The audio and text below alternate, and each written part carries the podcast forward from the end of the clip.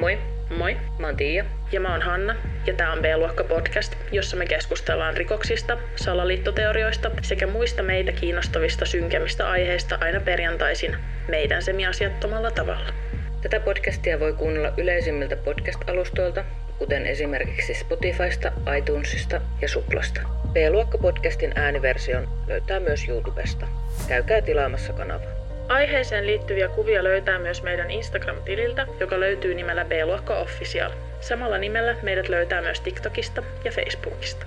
Käy kurkkaamassa myös meidän peli- sekä vlog-kanavat. Meidät löytää kaikkialta helposti nimellä B-luokka. Tervetuloa kuuntelemaan B-luokka podcastia.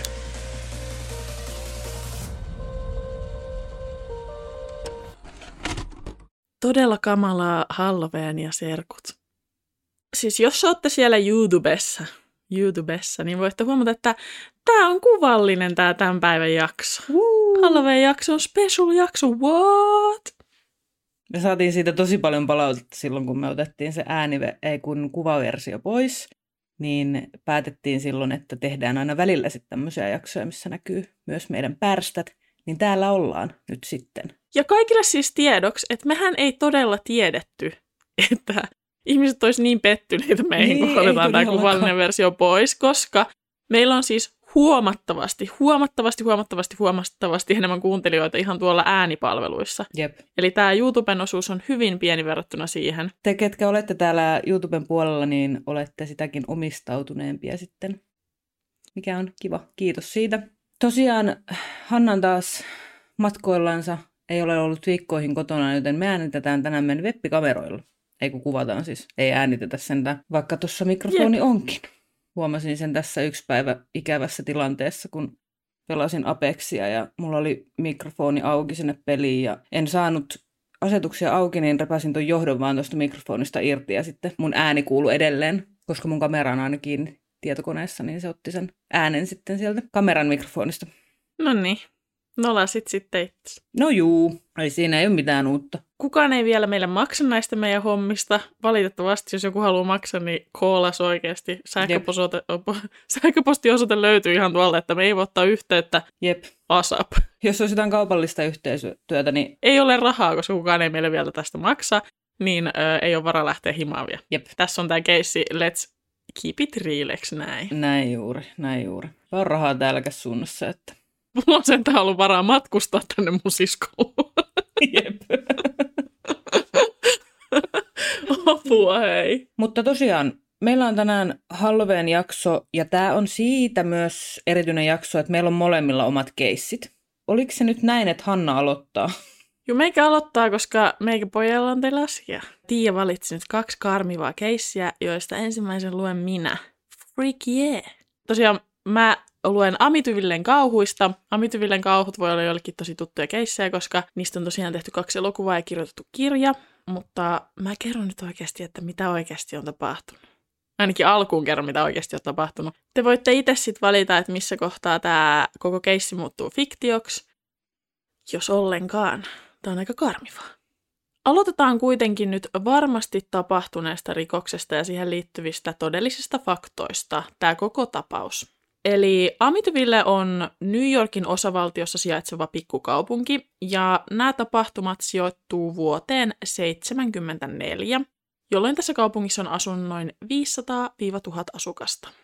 Mä käytin ihan liikaa aikaa siis noiden asukaslukujen etsimiseen. Tuhlasin siis kokonaisen tunnin siihen, vaikka lopulta vastaukset löytyi ihan Wikipediasta. Suosittelen näitä kässärien kirjoittamishommia ihan kaikille itseään kunnioittaville oikeasti. Siis mun on pakko kertoa tässä välissä nyt, kun mun tuli mieleen, kun mä tein sitä Bonnie Clyde-jaksoa, niin mä etin siis varmaan myös tunnin tai kaksi sitä, että onko, tai että oliko Dallas suurkaupunki ö, vuonna 1930. Siis joka keissiin mahtuu jotain tuommoista, että ihan turhaa kuluttaa aikaa johonkin asioihin. Niin. Mistä ei, mikä ei, niin kuin, millä ei tee oikeasti siis välttämättä yhtään mitään. Amityvillessä asuu Defeon pariskunta, eli Ronald ja Louis, sekä heidän viisi lastansa, eli kyseessä oli seitsemänhenkinen perhe. Perhe majaili tämmöisessä suuressa talossa, jonka takapihalla oli uima-allas. Kuva tästä talosta löytyy meidän Instagramista tai vaihtoehtoisesti Facebookista. Käykää seuraamassa niitä, siellä on kaikkea muutakin. Defeon perheen arki ei ollut mitään pilvillä tanssimista, ja syy oli ilmeisesti suurelta osin perheen vanhimmassa pojassa nimeltä Ronald DeFeo Jr. Ronaldin puhuttiin ollen väkivaltainen, määräilevä ja kaikin puolin vaikea henkilö, joka aiheutti harmia niin perheen sisällä kuin kylilläkin. 13. marraskuuta vuonna 1974, noin kello 18.30, tällöin 24-vuotias Ronald ryntäsi sisään Amityvillessä sijaitsevaan baariin ja huusi, auttakaa minua, vanhempiani on ehkä ammuttu. Baarissa oli asiakkaana muutamia Ronaldin ystäviä, jotka katsoivat, kun Ronald putosi polvilleen baarin lattialle itkien vuolaasti. Defeon perheen talo sijaitsi lähellä baaria, ja Ronald ajoi takaisin talolle viiden muun miehen kanssa. Porukan päästessä talolle sen ovi oli lukossa. Sisälle päästessä perheen koira alkoi haukkumaan, ja talossa oli pimeää. Ronald ja porukka löysi talosta kuolleet vanhemmat ja Ronaldin ystävä nimeltä Joe Jesvit soitti paikalle apua. Joe kertoi tämän hätäpuhelun aikana soittavansa talossa sijaitsevasta kotipuhelimesta. Poliisi saapui talolle pian puhelun jälkeen ja löysi joukon miehiä etupihalta lohduttamasta lohduttomasti itkevää Ronaldia. Sisältä talosta löytyi kuusi ruumista omilta vuoteiltaan. Kyseessä oli perheen kaikki muut jäsenet, paitsi pihalla itkevä 24-vuotias Ronald. Kaikki uhrit oli ammuttu ja aseteltu omille vuoteilleen vatsalleen. Molempia vanhempia oli ammuttu kaksi kertaa ja perheen lapset oli ammuttu yhdellä laukauksella. Ruumiiden kunnosta päätellen uhrit oli ammuttu noin kolmen aikaan aikaisempana yönä. Nuorin uhreista oli yhdeksänvuotias John Poika.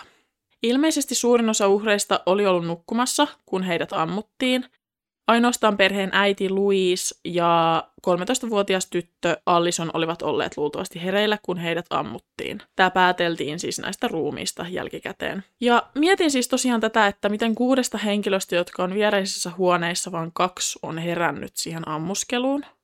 Että eikö sitä sitten kuulunut? Niin siinä ei ollut mitään äänenvaimenninta siinä aseessa. Ei mun mielestä, siis mun mielestä vaan puhuttiin, että oli joku tietyn kaliberinen tietty ase. Mutta voi olla, että siinä olikin. Anteen taas researchin ihan vituihin. Mutta siis miten mua jotenkin epäilyttää, että olisi ollut. Onko vuonna 74 ollut äänenvaimentunut? No vittu on. No on Eikö ne ihan täysiä idiootteja ole silloin ollut? Näin, joo. En tiedä, siis vaikuttaa todella kummalliselta. Mutta onko näitä ruumiita esimerkiksi tutkittu minkään huumaamisen niin varalta? Mistään semmoisesta ei missään vaiheessa puhuttu.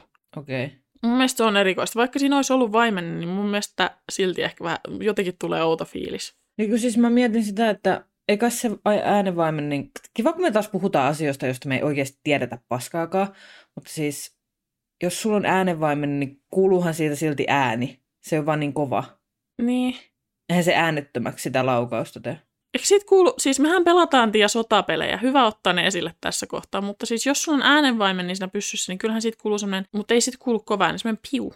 Niin, mutta siis ei meidän sotapeleissä ole mitään äänenvaimentimia. Ei Apexissa ole. Niin en mä oikein pelaa mitään muuta kuin Apexia. Onko Warzonessa? En mä tiedä. Who the fuck cares? Anyway. Niin, jep, ja siis se nyt ei liity tähän mitenkään, koska ne on fiktio, tiedätkö, ei ne niin. välttämättä ne äänet ole ihan niin kuin vastaa todellisuutta. Jep, ei vastakaan. Mutta siis kukaan ei ole herännyt paitsi kaksi. Kaksi on ollut hereillä ammuttaessa. Mä en siis tiedä edes. Se on niin kuin päätelty niistä ruumista jälkikäteen. Eli ei voida tietää, että onko ne ollut valmiiksi jo hereillä vai onko ne herännyt johonkin niin. käytännössä. Voihan se olla, että ne on ollut valmiiksi hereilläkin. Perheen ainoa selvinnyt jäsen, Ronald, kertoi tapahtumien takana olevan kuuluisa rikollisryhmä. Tästä syystä poliisi nappasi Ronaldin mukaan poliisilaitokselle pitääkseen tämän turvassa. Kuitenkin poliisien kuulustellessa Ronaldia hänen tarinansa ei pysynyt yhtenäisenä. Tämän lisäksi hänen huoneestaan löytyi samoja luoteja, joita käytettiin perheen tappamiseen. Ronaldin ystäviä kuulustellessa selvisi, että Ronald oli asefanaatikko. Jos joku ei nyt tajunnut tässä kohtaa, niin Ronald on varmaan syyllinen näihin tekoihin. Mä pidän teitä nyt vahingossa ihan idioottina, anteeksi, mulla on tämmöinen paha tapa. Lopulta Ronald Tefeo Jr. myönsi tappaneensa perheensä ja sanoi, että kun hän aloitti ampumisen, hän ei enää pystynyt lopettamaan. Kaikki tapahtui hänen mukaansa todella nopeasti. Oikeudessa Ronald väitti kuuleensa ääniä, joiden takia hänen oli tapettava perheensä itsepuolustuksena. Make it make sense oikeasti, Ronald. Make it make sense. Siis mitä, miten, mitä? Ronald sanoi, että, että hän kuuli ääniä Ja sitten niiden äänten takia itsepuolustuksena hän joutui tappamaan oman perheensä omiin sänkyihinsä, kun ne kaikki melkein nukkuu. Miten se itsepuolustus nyt liittyy? Niin, sen takia mä sanoinkin, että make it make sense, koska mä en ymmärrä myöskään, että miten tämä on, niin kuin, miten tämä niin kuin on toiminut. Tämä, mikä tässä on niin kuin se logiikka? No ei ole logiikkaa taas kyllä. Mutta täytyy sen verran sanoa, että harvemmin näissä on kyllä. Joka kerta, kun mä koitan etsiä logiikkaa, niin mä joudun muistuttaa itteni jossain vaiheessa, että me puhutaan murhakeisseistä ja niin kuin murhaaminen itsessään ei ole hirveän loogista. Ei. Sen sijaan, että Ronald kuuli ääniä, todennäköisempää oli, että miehellä oli antisosiaalinen persoonallisuushäiriö ja että Ronald ei kokenut perheensä tappamista vääränä tekona. Ronald DeFeo Jr. sai tuomion kaikista kuudesta taposta ja sai jokaisesta vähintään 25 vuoden tuomion. Tietysti tähän Amityvillessä sijaitsevaan suureen taloon ei jäänyt ketään enää asumaan, joten se laitettiin myyntiin. Talo oli myynnissä suht halvalla sen menneisyyden takia. Kesällä 1975, eli vajaa vuosi tämän, näiden tapahtumien jälkeen, George ja Kathy Lutz saapu tälle talolle asuntonäyttöön.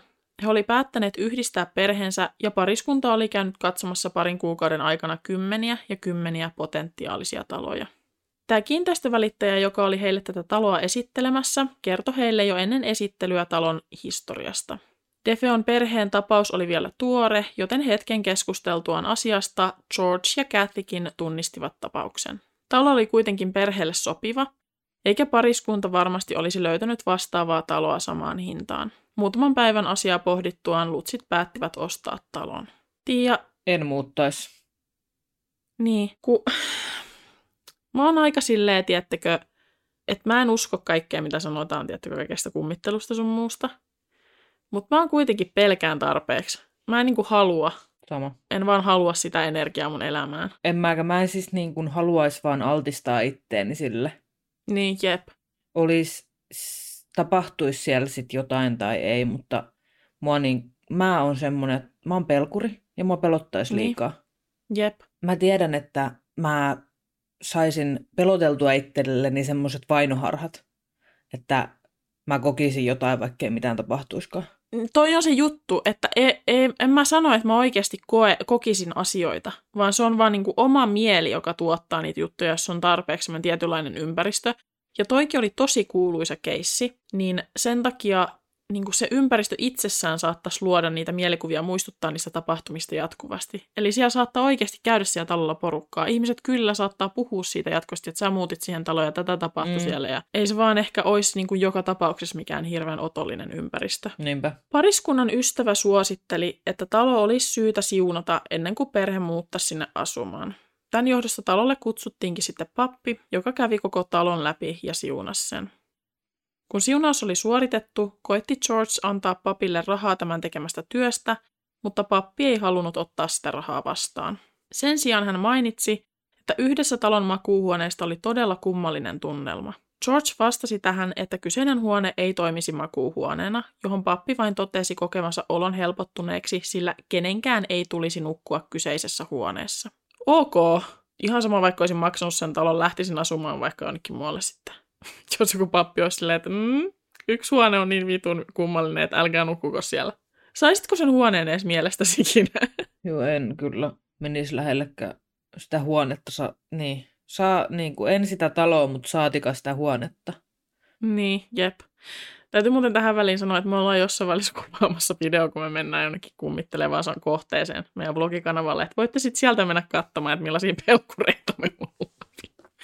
Miksi me tehdään tämmöistä? Miksi me tehdään tämmöistä podcastia? Ja tähän ei sopi meille vittu yhtään. En vielä tiedä. painajaisiin öisin näistä tapauksista. Meillä on siis blogikanava ja siellä on nyt sisältöäkin jopa, että mekä katsoa. Kaikki, jotka on käynyt katsomassa, niin oikeasti peace out, olette ihan sika ihania. Kiitos, kiitos. Lutsin perhe muutti taloon, eikä mennyt aikaakaan, kun perhe alkoi kokemaan outoja tapahtumia. Tässä perheessä oli siis lapsia. Siis sitä suuremmalla syyllä en vittu muuttaa sinne taloon. Lapset on niin vitun kriipejä anyway. Vaikka siellä tapahtuisi mitään, niin mä olisin, jos lapsi tekisi jotain omituista, niin mä olisin silleen, mm Niin, mutta mä en siis veisi mun lastani semmoiseen paikkaan kyllä. jep. Mutta toisaalta, jos nämä ihmiset on silleen, että ei me niinku uskota tämmöisiin, tiedätkö? Niin, no niin, jep. Kaikki on erilaisia. Niin no. Ensin perheenjäsenet löysivät talosta outoja kylmiä alueita heidän liikkuessa siellä. Eli huoneessa saattoi olla kohtia, joissa oli yhtäkkiä todella kylmä. Talossa valitsi myös aavemainen tunnelma, ja perheen jäsenet heräilivät jatkuvasti öisin kummallisiin ääniin, ja ajan kuluessa stressaavat olosuhteet alkoi näkymään perheen jäsenissä. Perheen isä George muuttui talossa aivan toiseksi mieheksi. Hän etäytyi muusta perheestä ja jokin talon takassa sai hänet lähes sekoamaan, takka kun ei tuntunut lämmittävän häntä koskaan tarpeeksi hyvin. Perheen äiti Kathy koki talossa todella kummallisia asioita. Hän tunsi jatkuvasti selvän kosketuksen, vaikka lähellä ei ollut ketään muita, ja kerran hän myös heräsi kesken unien ja hän on kertonut katsoneensa peiliin ja säikähtäneen, sillä hänen kasvonsa olivat vanhentuneet vuosikymmeniä ja kului tunteja, kunnes hän muuttui taas normaalin näköiseksi. Siis tää on kyllä vähän erilaista niin kummittelua. En ole tämmöisestä kyllä kuullut aikaisemmin. No joo. Perheen lapset alkoi myös tappelemaan huomattavasti useammin kuin yleensä, ja George ja Kathy koki tarpeelliseksi antaa heille selkäsaunoja jatkuvasti. Tämän lisäksi perheen nuorin tytär Misi muistaa hänen huoneessaan asuneen enkelin, joka osasi muuttaa muotoaan ja muuttuikin usein suureksi sijaksi. Tämä tytön huoneessa asuva enkeli oli kertonut nimekseen Jody, ja myös Lutzin perheen vanhemmat George ja Kathy olivat nähneet ikkunasta kirkkaanpunaiset silmät, joiden uskoivat kuuluvan Jodylle, joka halusi sisään taloon. Täytyy sanoa, mä kuuntelin, ootas mä kotonakin, mikä se oli, se jakson nimi. Mä siis kuuntelin, kun mä tuossa meikkailin, niin semmoista podcastia kuin Varjotun. Niin kuuntelin semmoisen podcast-jakson varjottomalta kuin Lindley Streetin Poltergeist, joo. Ja siis siellä tapahtui myös kaikkea todella kummallista, todella ihmeellisiä asioita, todella pelottavia asioita. Ja, ne, ja, ja ihmiset vaan jäi asumaan sinne. Siis mä mietin usein, kun just tämmöisiä pelottavia tapauksia tulee, että kuulee näitä juttuja tälleen, ja ihmiset niinku haluaa jäädä asumaan. Ja niin kuin tässäkin käy ilmi, että onko se energia jotenkin niin semmoinen, että ihmiset ei niinku halua lähteä sieltä. Niin. Koska tässäkin George on kertonut, että hän ei halunnut enää poistua tältä talosta, vaan sen sijaan he alkoi kutsua vieraita sinne taloon. Mm, Eikä lähtenyt niinku itse pois sieltä enää, koska ne ei vaan niinku halunnut lähteä ketään niistä jäsenistä pois siitä talosta. Lopulta tapahtumat äityivät niin pahaksi, että lutsit alkoivat kutsumaan ystäviään talolle selvittämään, oliko siellä oikeasti jotain omituista vai oliko koko perhe seonnut. Yhden kerran ystäväperhe saapuikin talolle vierailulle ja laitettuaan lapset nukkumaan aikuiset kuulivat keittiössä istuskellessaan yläkerrasta monia askeleita ja meteliä. He lähtivät yhdessä katsomaan, mistä oli kyse ja löysivät kaikki lapset nukkumasta omilta vuoteiltaan. Siis miksi tässä on niin mun mielestä tosi ristiriitasta se, että ne ei niin kerännyt niitä lapsiansa kasaan ja lähtenyt helvettiin sieltä. niin, jep. Jos sieltä kuuluu useita askelia, näitä kaikki ihan todella niin kuin pelottavia asioita tapahtuu, niin mitä helvettiä ne tekee vielä siellä? En käsitä. Tämä kokemus oli karmiva, mutta toisaalta tosi helpottava Lutsin perheelle, koska se varmisti sen, ettei he yksin kokeneet talossa omituisia kokemuksia. Eräänä yönä perheen isä George makoili sängyssään eikä saanut unen päästä kiinni. Yhtäkkiä hänen vieressään nukkuva Kathy nousi leijuen ylöspäin sängystä ja alkoi lipua kauemmas Georgeista.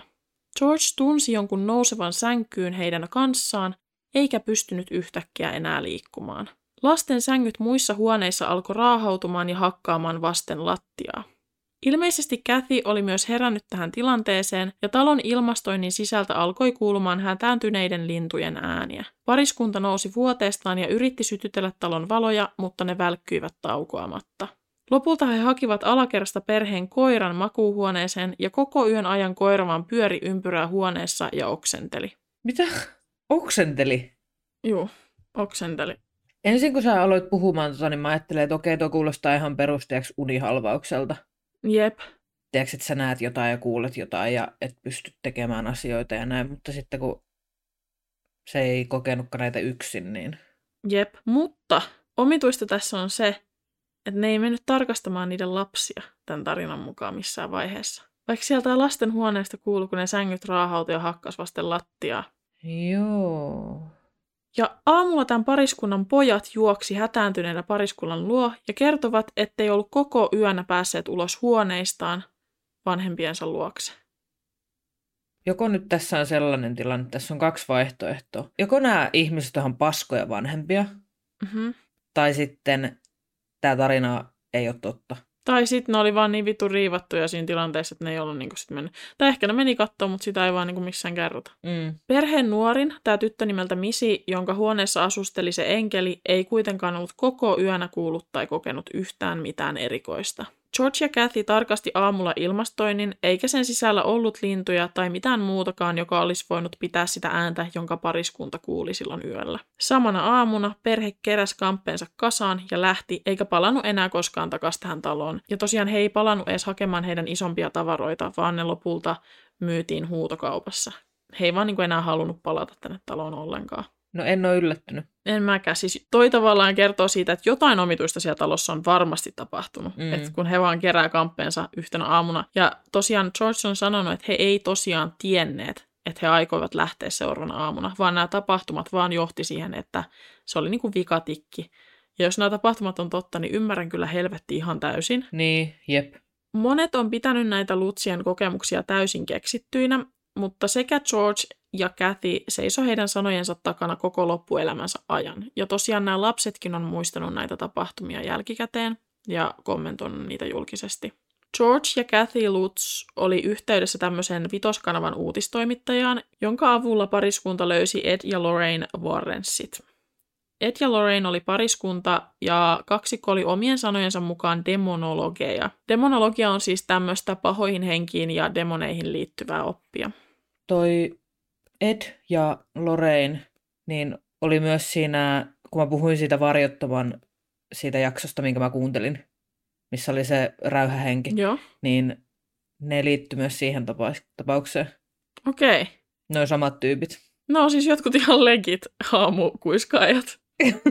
No en mä siitä legitistä tiedä, mutta siis Mutta siis kuvittele toi ammatti, tai silleen, että niinku ok hullut. no hate oikeesti, mä tarvisin elämän kanssa, niinku mun, ihan mun omasta kehosta pitäisi poistaa demoneita. sama. että sama. Eikä joku muu voi tota, samaistua tähän, mutta siis en ihan tiedä tuosta ammatinvalinnasta, että itselle kuulostaa niinku todella pelottavalta. En haluaisi mennä tommosiin paikkoihin, mutta siis niinhän me ollaan kai menossa, joten ihan... Niin, jep. Onnea meille. Voitte siis suositella meille muuten paikkoja Hei, joo. Etelä-Suomesta. Joo, Suositelkaa. Etelä, joo, Etelä-Suomesta pistäkää tulemaan. Po- suositelkaa Pohjois-Suomestakin. Me laitetaan ne ylös ja sitten kun me ollaan rich and famous, niin sit me voidaan mennä. Joku oikeasti maksakaa meille. Sitä päivää odotellessa. No niin. Ed ja Lorraine menivät sitten tänne Amityvillessä sijaitsevalle talolle, ja heti sisään astellessa kaksikko koki talon tunnelman olevan erittäin painava ja pimeä. Ed ja Lorraine tutkivat taloa ja päätyivät lopulta talon kellariin. Kellarissa Ed koki niin painavan energian, että se painoi hänet lattiaa vasten, ja silloin pariskunta ymmärsi, ettei kyseessä ollut vain tavallinen kummitustalo, vaan talossa oli jotain paljon vakavampaa. Ed ja Lorraine keräs kokoon tiimin, johon kuului medioita. Mukana oli myös pariskunnan hyvä ystävä, Mary Passarella, joka omien sanojensa mukaan osasi lukea ympärillään olevia energioita. Tämän lisäksi mukaan tuli vitoskanavan kuvausryhmä, joka kuvasi, kun Ed ja Lorraine kumppaneineen vietti yön täällä talossa. Tämä Edin ja Lorrainin ystävä Mary alkoi lausumaan rukouksiaan heti taloon päästyään, ja yhtäkkiä hänen lähellään olevan oven suulle ilmestyi hahmoja, jotka höpisi jotain näitä hänen rukouksiaan väärinpäin. Mistä sä tiesit, että ne höpisi niitä niinku väärinpäin? Sanoiko niin. Niin. niinku niitä sanoja väärinpäin? Jos jonkun puheen niin kääntää väärinpäin, niin et sä saa mitään selvää siitä. Ei sulla ole hajuakaan, että mitä se puhuu. Niin, jep. Mary ei ollut ainoa, joka koki omituisia asioita tämän yön aikana. Vitoskanavan kameramies oli rappusia ylös kävellessään kokenut omituisia sydämen tykytyksiä ja hengästymistä. Kameramiehelle terveiset, että tässä on kyse vaan huonosta kunnosta. niin, jep. Koska siis itse, siis mä sanon tämän niinku no hate, koska mulla on kokemusta tästä myös. Ryhmä piti täällä talossa siis tämmöisiä istuntoja, joiden tarkoitus oli ilmeisesti selvittää, että mitä siellä talossa oli. Jo ensimmäisen istunnon aikana Marylle tuli niin huono olo, että hän oksensi. Hän kertoi näkevänsä tumman hahmon, joka liikkui todella uhkaavasti ympäri sitä tilaa. Yksi ryhmän medioista näki saman ja kertoi yhden talon makuuhuoneesta olevan sen lähde. Mehän muistetaan, että se pappi ei tykännyt yhdestä niistä makuuhuoneista, mutta eihän se ollut enää makuuhuone silloin, kun nämä oli siellä. Mikä huoneessa se tuli? No, kun ne, nehän ei käyttänyt sitä makuuhuonetta. Se oli joku, siellä oli jotkut muut kamat siellä huoneessa. Se oli joku toinen Oh. tila. Mutta mä mietin siis, että mieti, jos on ollut sen Misin huone, se tyyppi, joka näki sen enkelin. Niin. Hyi. Jep. Mutta ei kyyneleet silmiin. Sitten mieti, jos se Misi on koko ajan ollut siellä jonkun demonin kanssa. Niin kuin. Juu, mutta mulle itselle tuli vaan mieleen, että mun mielestä on tosi kummallista, että siellä yhdessä huoneessa on enkeli, joka pystyy muuttuu siaksi, jolla on punaiset silmät. Ei kuulosta enkeliltä. Ei kuulosta. Ja toinen asia, siis mä en tiedä miltä enkeli näyttää vittu, en tiedä. Mutta semmoinen juttu vaan, että jos siellä talossa tapahtuu näitä hirveitä asioita ja yksi sun lapsista näkee tämmöisen hahmon, niin kyllä mä olisin silleen, että hei hetkonen, Jep. hetkonen seis. Jep. Stuntti seis. Niin mä niin kuin, I feel for you, Missi. Missi muistaa siis aikuisenakin tämän enkelin vielä. Hän on puhunut siitä. Jos joku miettii, että miksi mä itken tällä, niin se johtuu siitä, että mä siis itken ihan kaikille. Te ette vielä semmoista tiennytkään. Varmaan tiedätte sit, kun katsotte sieltä vlogikanavalta sen kummituspideen. Mutta siis mä mietin tätä, että lapsetkin muistaa vielä aikuisena näitä tapahtumia, niin siis mun on pakko olla ilonpila ja sanoa, että valemuistot on ihan todellisia. Niin on. Että jos sulle tarpeeksi kauan puhutaan jotain tiettyä asiaa, niin se muuttuu sun päässä niin kuin a- oikeaksi, aidoksi. Jep, ja siis mulla on siis ihan semmoinen käsitys, että aikuisillekin voi kehittyä näitä valemuistoja. Jep. Että se ei ole mikään lapsuuden juttu edes. Ei olekaan, mutta siis varmaan helpommin. Niin, siis juu, ihan varmasti, koska lapsella nyt ei ole semmoista samankaltaista ymmärrystä. Niin. Edin ja Lorrainin mukaan talossa oli todella paha energia, jonka saisi häädettyä vaan tietynlaiset papit. He ei kuitenkaan suositellut tämmöistä hommaa kenellekään, sillä sen vaikutukset saattoivat olla hengenvaarallisia. Eli siellä oli jotain semmoista, minkä häätäminen saattaisi aiheuttaa kuolemia. Okei. Okay. Mä oletan, että kukaan ei ole häätänyt sieltä talosta ketään. Mä en siis tiedä, koska siis miksi kukaan haluaisi ottaa semmoista riskiä. Toisaalta miksi Ed ja Lorraine edes meni sinne talon, I don't fucking know. Miksi kukaan edes alun perin muutti sinne, en tiedä. Mutta anyway, sen jälkeen kun tämä perhe kuoli siellä tai tapettiin sinne taloon, niin tässä talossa on asunut yhteensä ilmeisesti neljä perhettä sen jälkeen. Siinä kaikki tieto, mitä mulla on nyt tänään teille. Neljä perhettä. Siis mä en tiedä teistä, mutta varsinkin silloin, kun siitä itse tapauksesta oli kulunut vasta alle vuosi. Niin kuin, että jos kyseessä olisi joku tapaus, joka on tapahtunut vaikka sata vuotta niin. sitten, niin eihän me välttämättä edes voida tietää. Mehän voidaan nytkin asua semmoisella maaperällä, missä on tapahtunut ihan hirveät asioita, ja luultavasti onkin silleen. Mutta niin sitten on kulunut vaan vuosi. Siellä on niin kuin, literally se energia on vielä siellä, Niin. jos uskoo mihinkä tämmöisiin. Jep. Mä en tiedä, mihin mä uskon. Näin nyt vastaan mun uskomuksia, nämä mun sanomiset tässä, mutta joka tapauksessa niin kuin, Jep. Mistä mä voin tietää, onko tänne mun kämppään kuollut joskus joku? Jep. Sun talossa on kyllä semmoinen energia, että luultavasti on. No siis niin varmaan onkin. Siis ihan tosissaan. Mut mun talossa on semmoinen energia, että siellä ei ole vaan kuollut joku, vaan siellä varmaan oikeasti asuu joku demoni. Kun mä sanon tota sanaa, niin kutsuks mä tämmöistä energiaa? Toisaalta se on varmaan vähän eri asia, että onko joku ihminen kuollut vanhuuteen vaan, vai onko se kuollut jotenkin jollain väkivaltaisella tavalla. niin. Voi olla hyvin mahdollista, että tänne on kuollut joku, mutta mä voisin ehkä kuvitella, että joku on vaan kuukahtanut vanhuuteen, mutta sitten taas kun miettii sitä sun taloa, niin siellä on varmasti Sinne kuoltu... on kuollut porukkaa väkivaltaisesti, Niin. siis for a fact. Jep, Tiedossa on tapauksia. jep. Mä siis on muuttamassa sieltä pois jossain vaiheessa, niin me voidaan sitten kertoa teille vaikka siellä blogikanavalla kaikkia tapauksia, mitä siinä on sattunut silleen anonyymisesti. Jep, Anonyymisesti, juu. Anonyymisesti. aika on vähän, juu, aika on vähän kulunut. Jep. Siinä oli se Oliko se siinä? tapaus. Tästä oli, ja tästä on tosiaan kirjoitettu kirja, ja, joka oli tämän ajan niin kuin yksi su- suosituimpia kauhukirjallisuuteen liittyviä teoksia. Ja se perustuu niin sanotusti tosi tapahtumiin, mutta ilmeisesti sen tapahtumat siinä kirjassa ei nyt ole ihan samanlaisia, mitä niin kuin nämä tämän perheen kertomat tapahtumat on, mutta toisaalta se, että joku asia perustuu tosi tapahtumiin, niin ei tarkoita sitä, että se on täysin tosi tapahtumia. Siis joku pieni osa siitä vaan voi olla sellainen asia, mistä on inspiroiduttu. Joten kaikille vaan tiedoksi. Se tosi tapahtumiin perustumisjuttu on ihan paska ja on välillä. Niin on siis esimerkiksi, mä, ta, kiva kun mä taas puhun asiasta, mistä mä en oikeasti siis tiedä, mitä mä oon vaan lukenut, mutta se Netflixin uusi sarja, se uh, Watcher, mikä kertoo siitä mm. kuuluisasta tarkkailijakeissistä, Mm. mitä mekin mietittiin jakson aiheeksi tälle päivälle, mutta päätettiin, ettei tehdä sitä, koska siitä on niin monet tehnyt, jäljellä on tehnyt siitä tosi hyvän jakso ja näin, niin päätettiin jättää se sitten rauhaan. Ja siis siitä varmaan saisi ehkä jossain vaiheessa, jos halutaan tehdä joskus myöhemmin, niin siitähän saa ihan koko pitkän jakson niin, helposti. siis jep, me, juu, juurikin näin. Mutta siis Netflix on nyt tehnyt tästä tähän tapaukseen perustuvan sarjan, ja monet on ollut tosi pettyneitä siihen, koska se on niin kuin todella kaukana siitä oikeasta tarinasta. Ja se, se, siinä ei siis ole juuri ollenkaan vissiin näitä oikeaan tapaukseen liittyviä elementtejä ja näin. Joo. Mutta se, jos se on inspiroitunut ja jotkut, jotkut asiat perustuu niihin tosi tapahtumiin, niin se on riittää. Niin, siis just se, se. voi lytätä Niin, sinne. siis just se, että siihen ei kyllä vaadita ihan hirveän paljon sitten, että voi sanoa ei. näin. En oikein tiedä, mitä mieltä on tästä. Uskokko vai eikö usko? Siis mä en tiedä, uskonko mä. Tää on vähän hullu tää keissi. Niin. Mutta mä sanon sen verran, että mulla on, niin kuin mä oon sanonut sitä kertaa, niin mulla on aina tuo jossain takaraivossa, että mitä jos, mm, Jep. Että mä en voi tietää, mä en ollut siellä. Jep. Voihan siis... se hyvin olla mahdollista, että niin, niinpä. Voi olla. Niin, jep. What do we know? Jep. Näin on. Kertokaa teidän ajatuksia tästä tuolla kommenteissa.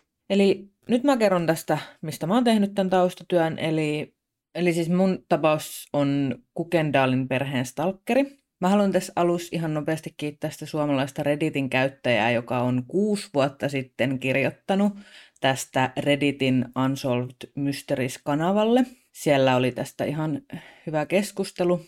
Mä haluan myös suositella Reddittiä muuten True Crimeista kiinnostuneille. Siellä on esimerkiksi suomalainen True Crime Suomi-kanava, joka olisi tosi kiva saada aktiiviseksi. Siellä on joku parisataa käyttäjää, vai miksi niitä Redditissä kutsutaan, en tiedä. Jos kiinnostaa True Crime-hommat, niin Redditistä löytyy kyllä siis ihan kaiken näköistä tosi paljon. Mutta aloitetaan sitten. Puhelin soi. Soittajan numeron sijasta näytössä lukee tuntematon numero. Toisesta päästä kuuluu rahiseva ääni, joka osaa kertoa tarkalleen, miten olet pukeutunut, mitä olet tehnyt päivän aikana ja lausuu kammuttavat sanat, tulet kuolemaan, murhaan sinut.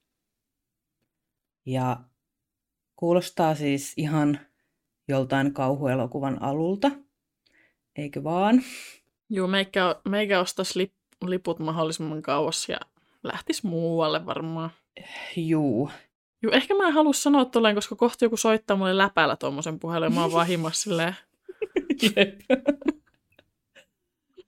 Tämä ei kuitenkaan ole mitään elokuvaa, vaan tämä tapahtui ihan oikeasti Washingtonin osavaltiossa asuneelle Kukendaalin perheelle.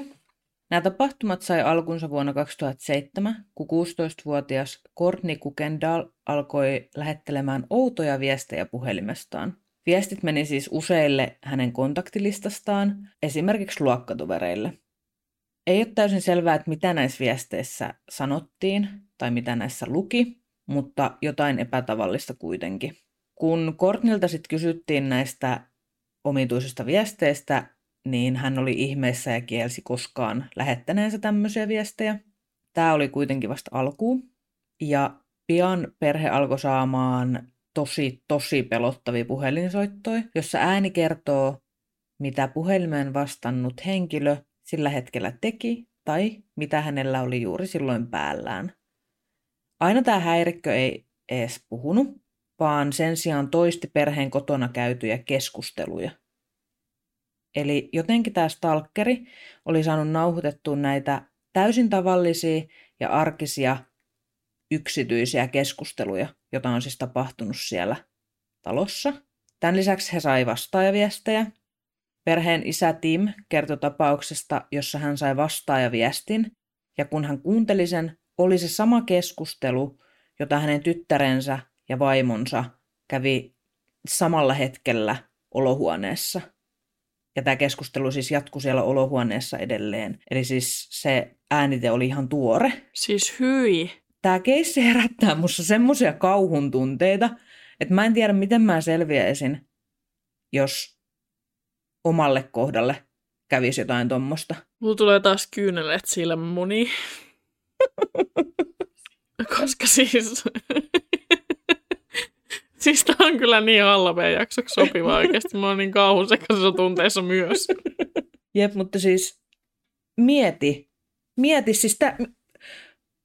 Mikä, mikä elokuva sulla tulee tästä mieleen? Siis tosi elämä, tosi elämän elokuva. Siis Screami. Aa, jes. Scream-elokuva. Sehän puhuu se muija puhelimeen ja se murhaa ja soittaa sille. Ja Niin, mutta eikö siinä, eikö siinä uh, The Ringissäkin joku soitaja silleen, että seitsemän päivän päästä kuolet? en mä muista yhtään. Mä oon liian traumasitoitunut. Niin, Ringistä vittu semmonen uutinen kaikille, että me ollaan katsottu molemmat Ringi niin pienenä, että me ollaan siis oikeasti traumatisoituttu siitä. Siis ei pienenä. Mä en oo kattonut sitä pienenä, mä oon kattonut sen teini-ikäisenä, mutta siis mä oon ollut silti liian nuori siihen. Juu. No mä en Mutta ollut siis- silloin mä ollut Niin, lapsi. mutta siis se on tämmönen milleniaalien juttu. Siis se, että siitä on traumatisoiduttu. Niin, niin. Siis se edelleen tulee mun uniin. Ja me ollaan siis pelattu Oh. Tian kanssa semmoista Dead by Daylight-peliä, johon tuli tää Ringin Shamar Morgan, eli se, Juu. tiedätte varmaan semmoinen mustahiuksen, pitkähiuksen tyttö, niin se on siinä toimii killerinä. Ja joka kerta, kun se on killerinä siinä pelissä, Se on ihan niin me ollaan pelkkää ihan kauhua. paniikissa. se on pelkkää Siis kauhua. se on pelkkää kauhua. Meistä on videoita, kun me pelataan sitä. Jep. Ja ollaan vaan ihan vitun kauhuissa. Huudetaan vaan, koska me pelätään sitä niin paljon. Semmoinen pikkutyttö juoksee siellä ja me Niin. ollaan ihan paniikissa. Niin, mutta kun se ryömii niistä telkkareista siinä pelissäkin. Uo, oh my god, se on oikeasti siis niin kauhistuttavaa. Niin on. Siitä, siis toi on oikea trauma. Niin on, niin on. Tämän Kortnin puhelin toimi myös täysin poikkeuksellisella tavalla. Esimerkiksi kun sen sulki, se meni hetken päästä päälle takas ihan itsestään. Ja puhelimesta saattoi vaihtua myös soittoääni ilman, että hän olisi sitä itse vaihtanut. Öö, soitetaan nyt tässä pätkä yhdestä puhelusta, jonka tämä perhe tallensi. Are you kidding me? Sulla on joku puhelu. Oh. Saatanan ketku. No niin, kuunnellaan.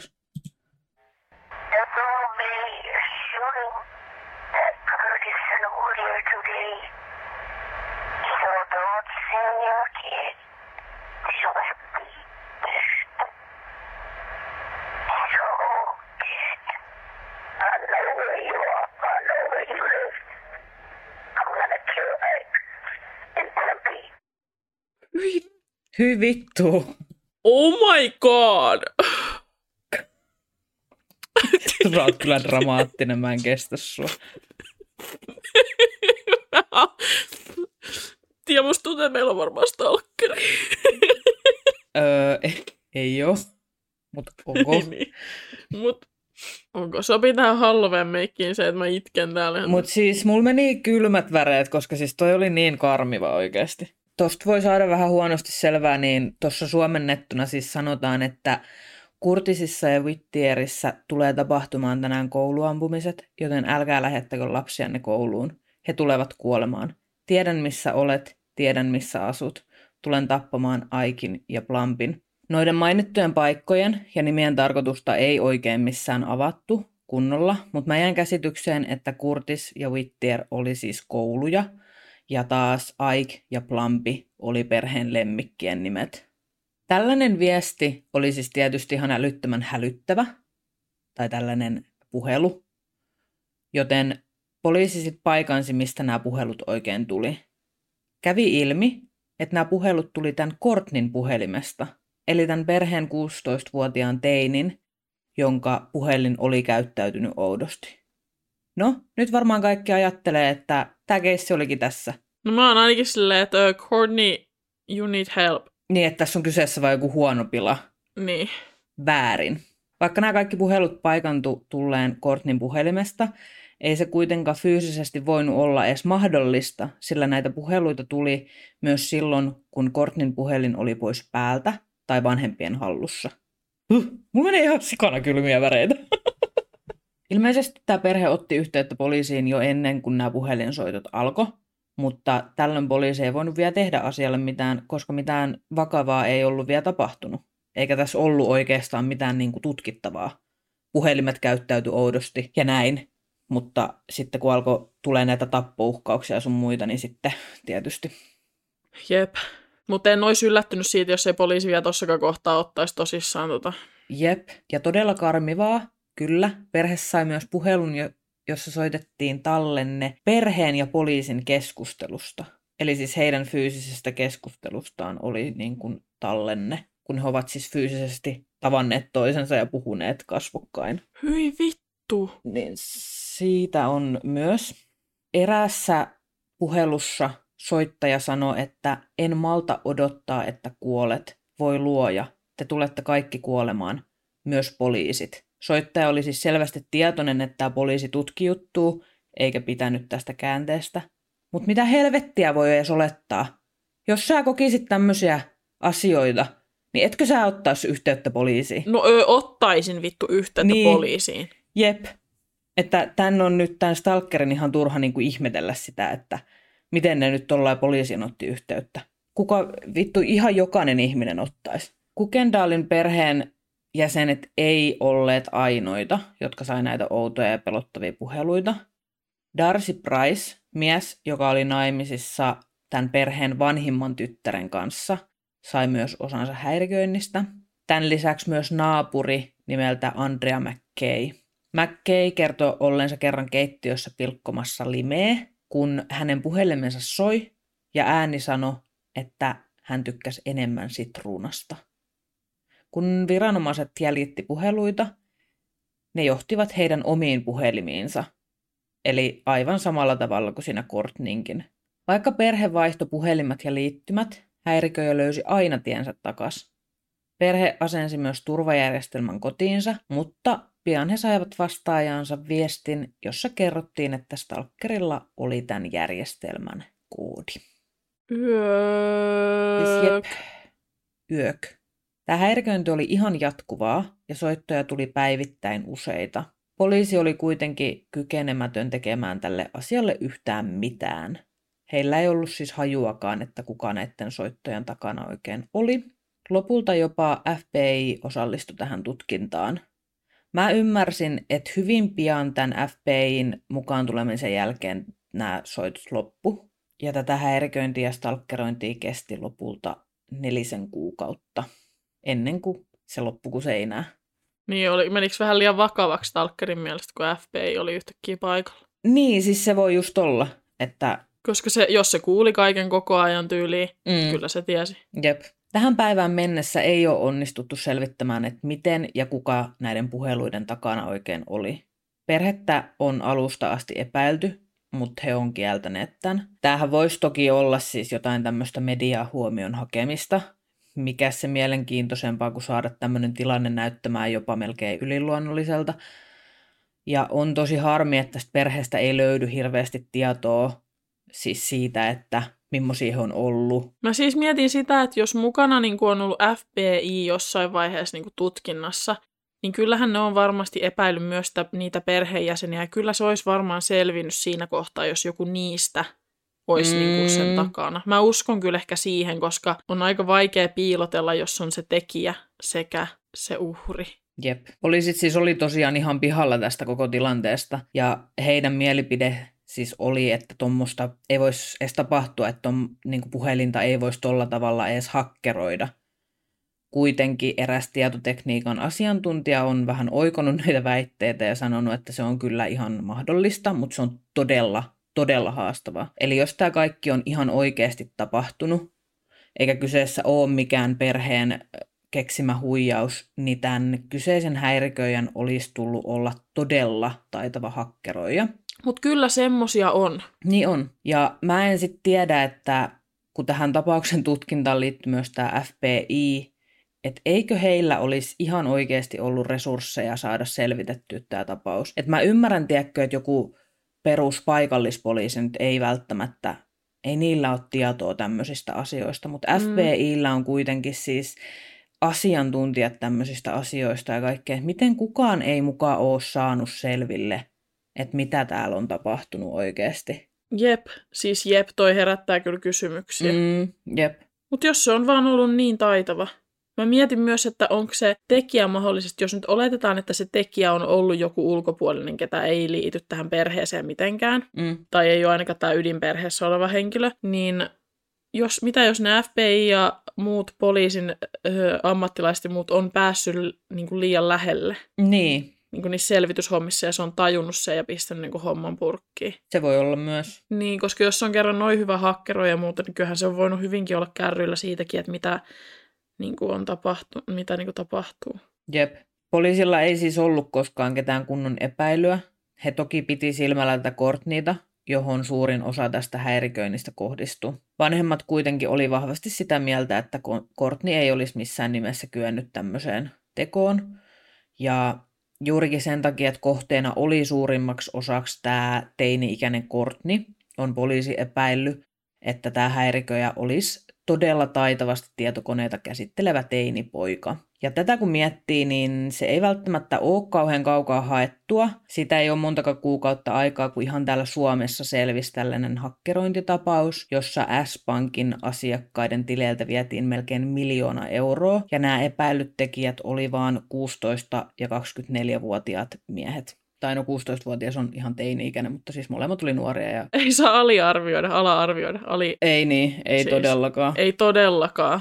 Jos jollain, oikeasti kun mä sanon sen verran, että varsinkin nykypäivänä, jos jollain nuorella tai lapsella tai nuorella on kiinnostusta johonkin asiaan, niin lähes kaiken voi nykyään tommosen oppia ihan itse netistä. Niinpä, jep sä menet vaan oikeisiin paikkoihin, netit oikeat asiat, ja sitten kun sä osaat jotkut perusteet jostain asiasta, niin sit voi alkaa jo päättelemään vähän itsekin, että miten homma toimii. Mm. Ihan samalla lailla me ollaan Tiian kanssa opiskeltu niin editointia ja tollasta. Toki ne on ihan eri asioita, mutta puhun vaan siitä, että me ei tarvii niin kuin mennä mihinkään kouluun opiskelemaan ei, jotain asiaa, että, että sä voit oppia jonkun ihan täydellisesti. Poliisi myös epäili, että jos tämä tekijä olisi ihan oikea, eikä kyseessä ole tosiaan perheenjäsen, niin häiriköjä luultavasti olisi perheelle jotenkin tuttu. Siihen viittaa ensinnäkin se, että kuinka paljon stalkeri tiesi heistä, mutta välikommentti, että jos se oikeasti talkkas heitä puhelimien kautta ja kuuli tyyliin kaiken, mitä puhutaan, niin totta kai hän olisi tiennyt tosi paljon tämän perheen asioista. Mutta yep. täytyy myös sanoa se, että mullahan ei ole siis tietoa, että minkälaisia kaikkia asioita tämä stalkeri tiesi, että onko mahdollista, että hän tiesi myös jotain semmoisia asioita, mitä ei olisi voinut tulla salakuuntelun kautta selville. Jep, ja siis voihan hyvin olla, että tämä stalkeri on ollut joku henkilö, joka ei ole ollut siinä ydinperheessä, mutta tosi läheinen, niin kuin, joka on päässyt käsiksi mm. oikeasti, on voinut käydä siellä kämpällä. Just se äh, myös viittaa siihen, että se voisi olla joku tuttu, koska nämä muut, jotka myös kärsi tästä häiriköinnistä, ne kaksi muuta henkilöä, niin ne oli perheelle tuttuja henkilöitä. Niin, jep. Ja tosi usein tämmöisissä tapauksissa, niin se stalkeri tai muu rikollinen henkilö, joka tekee jotain rikollista, niin on läheinen henkilö. Niin, jep. Se on niin tosi yleistä. Mm. Perheellä ei siis itselläkään ollut hajuakaan, että kuka näiden tekojen takana voisi olla. He kertoivat, että heillä ei ollut vihamiehiä, eikä heidän mieleensä tullut ketään, ketä olisi halunnut heille pahaa. Perhe myös epäili, että heitä tarkkailtiin puhelimien kameroiden kautta. Monet on tätä epäily ja onkin ehdotettu, että stalkeri olisi ollut ikkunoiden takana kurkkimassa, mikä tekee tästä siis vielä kammottavampaa. Yök! Koska jotenkin se ei tunnu niin todelta, kun se he- henkilö tarkkailee sua niin kuin äänen kautta, puhelimen kautta, kuin se, että joku on ihan sun lähellä, vaikka tiedätkö, ikkunan toisella Fyysisesti niin kuin, jep, se olisi niin vitun. Jep, jep. Ei. Mulla oli siis, mun täytyy tähän sanoa semmoinen juttu, pieni omakohtainen kokemus on, koska siis mun talosta muutama vuosi takaperin rempattiin parvekkeet. Ja siis sen talon ympärille tietysti laitettiin semmoiset telineet. Ja jostain syystä, koska se mun talo on vähän rauhaton vaihtelevasti, joskus se on rauhallisempia, joskus siellä on sitten vähän rauhattomampaa porukkaa, niin jostain syystä yöaikaan niihin telineille kiipes porukkaa. Ja siis siinä kävi jopa niin, että luultavasti ne oli jotain nuoria ihmisiä tai mun naapureita, jotka siis ihan salamalla otti niin kuin ikkunoista sisään, koitti ottaa kuvia ja siellä välä, välähteli välillä salamat. Ja se oli oikeasti tosi kriipiä. Siis siitä tuli tosi semmoinen olo, että mä en ole niin kuin turvassa mun kotona. Jep, mutta nyt kun sä oot, Hanna, kuullut tämän koko keissin, niin mm-hmm. mitä sä uskot, että tässä on käynyt? Uskotko sä, että tällä perheellä oli joku kriipistalkkeri vai olivatko he itse tämän takana? Siis, Mun mielestä perhe saa olla aika fucked up, jos yhdessä ne tiedätkö, kehittää jonkun tämmöisen jutun ja ottaa siihen mukaan poliisit ja kaikki, mutta eihän se nyt ole ihan normaalia. No ei. Mulle tulee enemmän mieleen, että onko joku yksittäinen henkilö sieltä perheestä niin kun syyllistynyt tähän. Mä siis mietin, kun sä sanoit, että tosi monia keskusteluja oli niin kuin äänitetty. Että onko joku yksi henkilö, joka on aina ollut mukana niissä. Esimerkiksi mulle tuli se perheen isä mieleen. Niin kuin ei tiedä. Niin, Just se. että voihan olla, että jollain on ollut joku äänityslaite mukana. Niin, jep. Tai kuulu itse ne keskustelut. Mutta toisaalta se on tosi vaikeaa, että jos olisi yksi henkilö silleen, että muut perheenjäsenet ei tietä siitä, niin se on tosi vaikea niin kuin lavastaa ilman, että siinä tulee mitään epäilyksiä.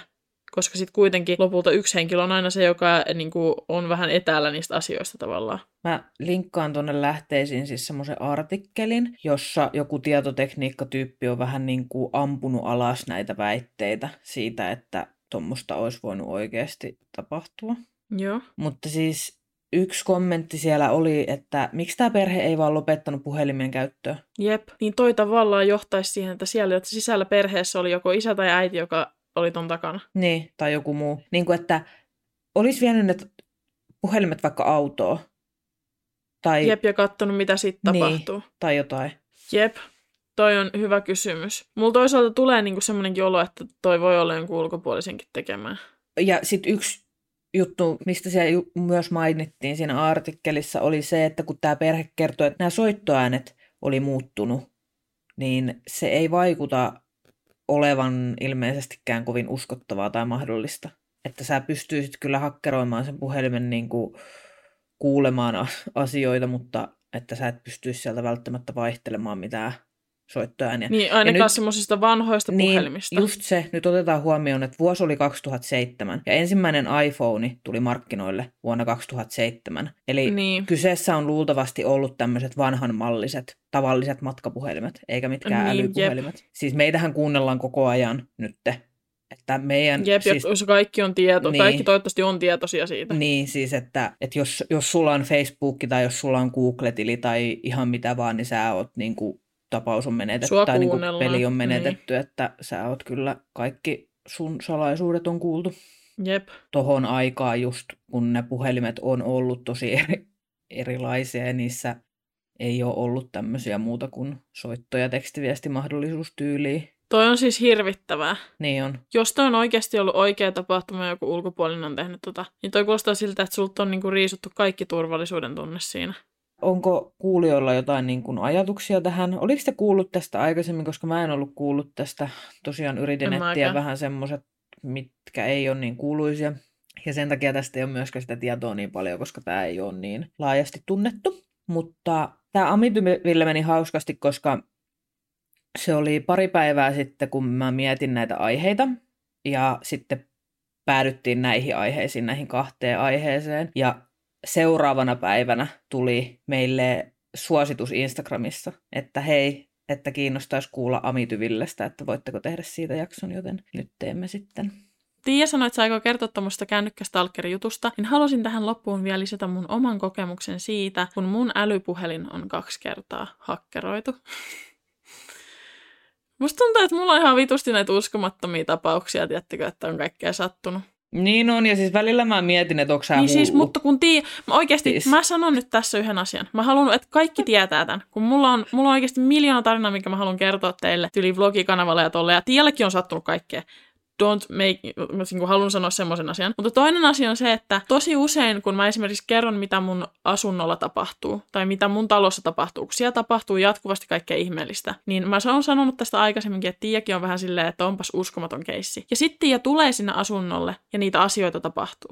Eli nä, mulla on todisteita siitä, että näitä asioita on tapahtunut. Ja niin on tästä hakkerointijutustakin. Muut on nähnyt tätä tapahtuvan. Mun kännykän näyttö on peilattu kaksi kertaa luultavasti. Ja mä koitin siis äsken muistella, kun ei mulla ole niitä viestejä tai mitään jää, niin kuin tallella enää, kun mä oon keskustellut näistä. Mutta on muutamia juttuja, mitä mä muistan siitä. Tästä on siis vuosia ja vuosia aikaa.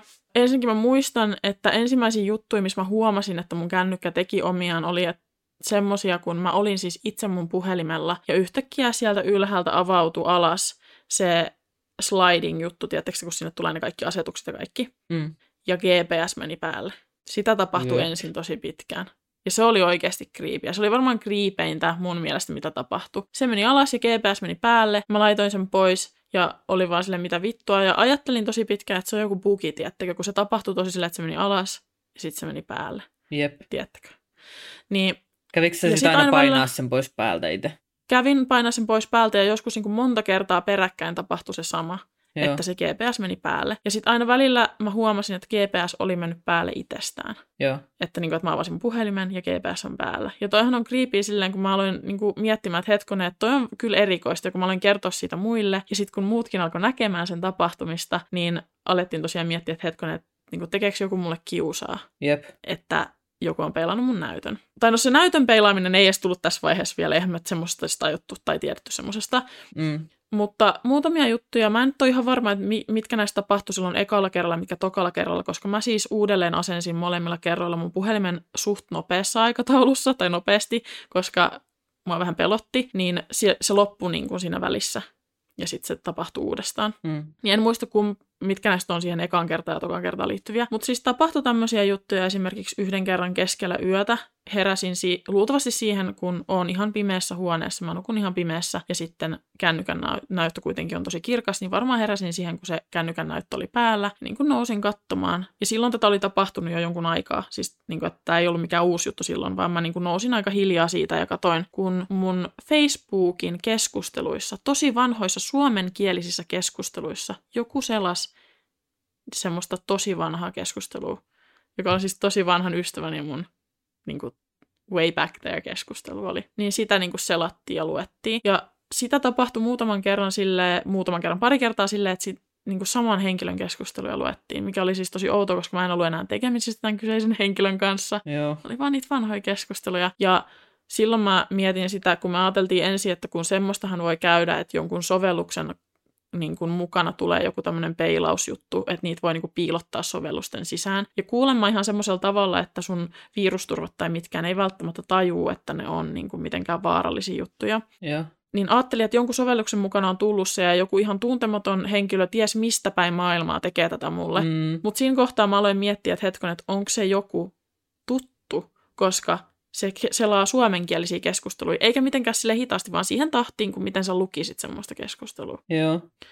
Mä muistan, että mä tuijotin sitä jonkun aikaa ja sitten mä vaan otin kännykän ja laitoin sen kiinni ja se oli siinä. Sitten on tämmöisiä tapauksia, missä tä- tätä samaa keskustelua siis kerran selattiin sillä tavalla, että me oltiin mun yhden hyvän ystävän auton takapenkillä, minä ja mun toinen hyvä ystävä. Meillä oli siinä välissä se ö, käsijuttu, tiedätkö, minkä saa alas siitä Joo. keskeltä. Käsinoja. Ja mun kännykkä oli siinä.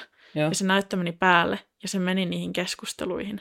Ja me vaan katottiin, siis me kaikki katottiin. Ja siis niihin samoihin keskusteluihin taas. Niihin samoihin keskusteluihin. Ihan niin kuin todella randomi vielä. Niin on. Ja siis mä muistan sen ekan kerran aikana, meillä oli semmoinen tuttu, joka tiesi teknologiasta tosi paljon. Ja me ilmoitettiin sille siitä asiasta. Ja se sanoi, että se haluaa ehdottomasti katsoa, mitä mun puhelimessa on niin kuin meneillään. Mutta se oli silloin lomalla jossain Aasiassa. Joten se oli, että oota sen aikaa. Niin kuin. Niin. Mutta koska siinä oli tiedätkö, vielä viikkotyylin aikaa, että se oli tulossa takaisin. Ja ei, ei mulla ollut mitään varapuhelinta, ei mulla ollut mitään rahaa, niin mä olin vaan silleen, että mä en niin kuin, aio sietää tätä viikkoa tätä. Koska mä niin kuin, olin jo vähän sitä mieltä, kun kaikki muitakin asioita tapahtui, että se on joku tuttu, sen täytyy olla joku tuttu. Ja me alettiin spekuloida sellaista, koska me oltiin tosi nuoria silloin. Mä olin siis jo ihan täysikäinen ja tälleen, mutta mun sisko asui sen poikaystävän kanssa silloin ja niillä oli semmoinen iso kämppä, jossa tosi usein juhlittiin. Mä aloin miettiä, että sielläkin tosi usein pyöri niin kymmeniä ja kymmeniä ihmisiä, jotka on saattanut ottaa mun puhelimen ja asettaa sinne jotain, mitä mä en tiedä. Niin, mutta mäkin mietin sitä niin kuin tässä tilanteessa, että ket, ketä kiinnostaisi niin paljon. Niin, mutta tiedätkö, kun jotkut on niin vitun kriipejä, ihan vaan sen, sen takia voi kiinnostaa, että niinku, ei me oikeasti, tiedetäänkö me edes toisiamme tarpeeksi hyviä, että me voidaan varmaksi sanoa, etteikö me oltaisi niin hulluja. Kyllä mä uskon, että mä tiedän sut, mutta tajut se, mitä mä tarkoitan. Niin, Että jep. sä et voi oikeasti tavallaan tietää. Tommo siinä oli. Ja sitten kun sen kännykän niin kun laittoi kokonaan tehdasasetuksille, se loppu. Mutta sitten jossain vaiheessa alkoi taas uudestaan. Ja senhän takia mulla on nykyään silleen, että mä aina peitän kaikki kamerat. Mun kamerat osoittaa aina kattoon. Mulla on tosi usein, siis mulla on semmosia aikoja, kun mä oon niinku tosi vainoharhainen jotenkin Mm. mun kännykästä ja mulla on peitettynä mun kännykän kamerat. Ja jos mä menen nukkumaan tolleen, niin mun kännykkä on aina semmoisessa paikassa, missä se kamera ei pysty kuvaamaan mitään. Mm. Se on aina peitettynä. Siis musta on tullut tosi vainoharhainen sen jälkeen. On aikoja, kun mä oon vähemmän kiinnostaa sellaisia aikoja, kun se on niin kuin enemmän silleen, että mua ahdistaa se. Tavallaan se tieto siitä, että joku voi olla niin kuin tälläkin hetkellä katsomassa mun puhelimesta, että mitä, joku voi nyt katsoa tätäkin. Mistä me se tiedetään Niin voikin. oikeasti? Niin voikin. Itse, tiedätkö, kun mä en koe, mä en niin kuin jotenkin, kun mä, mä en koe, että mä oon mitenkään erikoinen henkilö, että ketään kiinnostaisi vittuakaan, Jep, että mitä mun puhelimessa tapahtuu. jep. Tai että mitä mä täällä teen, kun olen täällä vähissä vaatteissa kotona. Mm. Usein otan puhelimen mukaan esimerkiksi, kun käyn vessassa. Niin vähän on kyllä semmoinen, että kun mä pu- kuljen täällä niin kuin puolialasti, että missä mä tätä puhelinta silloin pidän, missä kuvakulmassa. Jep, Että onks mun puhelin sillä niin kuin, että etukamerasta näkyy niin kuin kaikki tähän tai muuta. jep. Että et, et kyllä nyt vähän sillä miettii. Siis mun täytyy sanoa sen verran vielä siitä, kun joku voi olla silleen, että missä välissä, tiedätkö, joku olisi voinut laittaa mun puhelimeen jotain, niin nyt niin kuin todistajana Tiia tässä. Mun puhelin on siis yleensä juhlissa se, mistä esimerkiksi tulee musiikki. Jep. Ja tosi usein silloinkin, kun me pidettiin juhlia siellä, niin mun puhelin oli semmoinen, että siinä oli salasana lähinnä sen takia, että mun hyvillä ystävillä oli lapsia. Ja kun mä olin heidän kanssaan, niin me haluttiin varmistaa, että lapset ei mene mun puhelimeen. Mm. Kaikki muut, kaikki tiesi mun salasanan. Mulla on aina ollut silleen sosiaalipuhelin. Ei siellä ole mitään sellaista salaista, Jep. Ja juhlissakin kaikki tiesi sen ja pystyi laittamaan jonoon kappaleita sinne. Silleenkin, kun eihän mä koko ajan ollut siinä kuuntelemassa musiikkia yhdessä huoneessa. Mä saatoin olla jossain muualla ja mä olin humalassa ja tolleen. Niin. Ja pelottavin ajatushan on se, että mullahan on puhelin aina silleen, että esimerkiksi kun mä oon mennyt nukkumaan, niin se on ollut mun kanssa usein ja tolleen. Niin sit mulle tuli semmoisia pelottavia ajatuksia, että mitä jos joku on niin kuin silloin, kun mä oon nukkunut, niin käynyt ottaa sen puhelimen ja laittanut sinne jotain. Jep. Koska sielläkin juhlat jatku, vaikka minä menin nukkumaan. Ja siellä, ja siellä pyöri ihmisiä, sinne tuli jatkoilta ihmisiä, se oli iso paikka. Se oli ihan semmoinen juttu, mitä me tehtiin joskus viikonloppuna, että kyllä sä tiedät, tiedät. Siellä oli siis ihan, Juu, en mä juu. tuntenut ihmisiä kaikkia siellä. Jep. Ja edelleen mulle tulee välillä, mulla edelleen siis sosiaalipuhelin silleen, että mua ei pelota antaa niin tuuttaville, että hei, käy googlettaa se tästä tai tälleen. Kaikki tietää mun salasanan. Että se ei ole mikään sellainen juttu, mutta esimerkiksi kun mulla on ollut juttu jonkun henkilöiden kanssa, niin mulla on joskus tullut se ajatus, että hei, että onhan mun puhelin silleen, että sitä ei voi ottaa ilman, että mä en huomaa. Mm. Siis vaan semmoinen ohimenevä ajatus, koska Näinhän se on kuule, että tässä maailmassa ei voi ja sitten se luottaa. jep, Että tota, eikä varsinkaan kenenkään muuhun.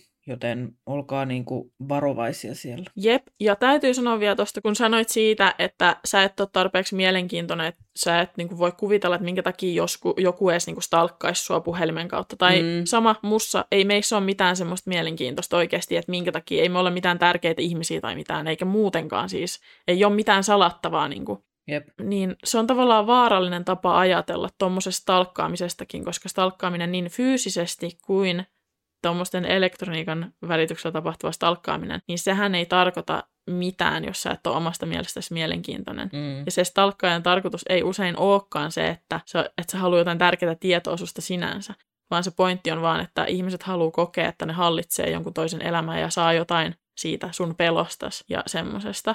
Ja just öö, mä katsoin siis semmoisen videon, just kun me etittiin näitä stalkkaustapauksia nimenomaan, kun me haluttiin niin saada ehkä tästä enemmän semmoinen stalkkausjakso, nythän tässä oli toi Amityvillekin, mutta niin katsoin semmoisia videoita, missä tosiaan sanottiin se, että jos teille on tullut ikinä outoja puheluita, missä on kuulunut vaikka jotain hengitystä, tai jotain muuta tämmöistä, mitä tosi monille on muuten tullut. Mäkin on saanut semmoisia puheluita. Kyse on luultavasti siitä, että joku jollain tasolla stalkkaa sua. Se lasketaan jo, että Mm. joku ihminen on ottanut sut kohteeksensa ja soittaa sulle semmoisia puheluita. Mullahan tuli ei ole pitkä aika, kun tuli semmoinen ihmepuhelu. Mm. Joten pitäkää mielessä, että sun ei tarvitse olla mitenkään tärkeä ihminen, että joku valitsee sut kohteeksensa. Enkä halua pelotella, ei tarvitse pelätä. It is what it is. Stalkkaaminen on kuitenkin tosi yleistä nykyään, koska teillä on somessa kaikki asiat. Ja ihan Se sama on vaikka... tehty niin helpoksi. Niin on, ja siis jos teillä on piilotettuna teidän tilit ja muut, niin siis sehän ei sano mitään. Ei niin. Usein nämä stalkkaajat on just niitä ihmisiä, jotka on jo siellä teidän tileillä. Mm. Joten semmoiset pelottavat mietintämyssyt kaikille ja jos, jos tulee mieleen jotain tästä mun kokemuksesta tai jostain näistä tarinoista, mitä me ollaan kerrottu tästä tämän jakson aikana, niin laittakaa viestiä ja laittakaa kommenttia ja spekuloidaan. Jep. Ja hyvää Halloweenia! Hyvää Halloweenia. Ja mulle tuli nyt yhtäkkiä mieleen, että mehän voitaisiin joskus tehdä joku kuulijoiden stalkkeri jakso. Eli jos Jep. teillä on jotain stalkeritarinoita, niin lähettäkää meille joko Instagramissa, Facebookissa tai sitten sähköpostilla näitä. Kertokaa, mitä nimeä teistä saa käyttää, koska muuten te olette serkku numero 85. Siis mä muuten näin, että meillä oli tullut YouTubessa joku tämmönen, jossa joku kommentoi tätä serkkuasiaa. Mm. Mutta mä en löytänyt sitä mistään, että onko joku kommentoinut meidän serkkuhommaa niin kuin kritisoivasti ja sitten poistanut sen kommentin, kertokaa, Ai, koska mä olisin halunnut lukea niin mä oikein makkaan Niin. huomannut tuommoista. Ei perkele, täällä on kommentti. Toivottavasti se Halloween yllätys olisi jakso teidän kasvoille, eli serkkujen naamat ruutuun, kiitos. no tässä tää on ollaan, sitten. baby! Ensi viikkoon ja toivottavasti nautitte tästä vähän erilaisesta jaksosta ja pysykää turvassa. Ja tehdään Stalker-jakso. Stalker Free Halloween for everyone. Moikkuli! Moi moi! Käy kurkkaamassa myös meidän peli- sekä vlog-kanavat. Meidät löytää kaikkialta helposti nimellä B-luokka. Kaikki linkit löytyy kuvauksesta. B-luokka-podcastin löytää myös somesta nimellä B-luokka Official. Laittakaa palautetta, jaksoehdotuksia, kysymyksiä tai vaikka vaan kuulumiset tulemaan. Meidät saa kiinni kaikista meidän somekanavista sekä sähköpostilla. Kiitos kun kuuntelit. Nähdään seuraavassa jaksossa.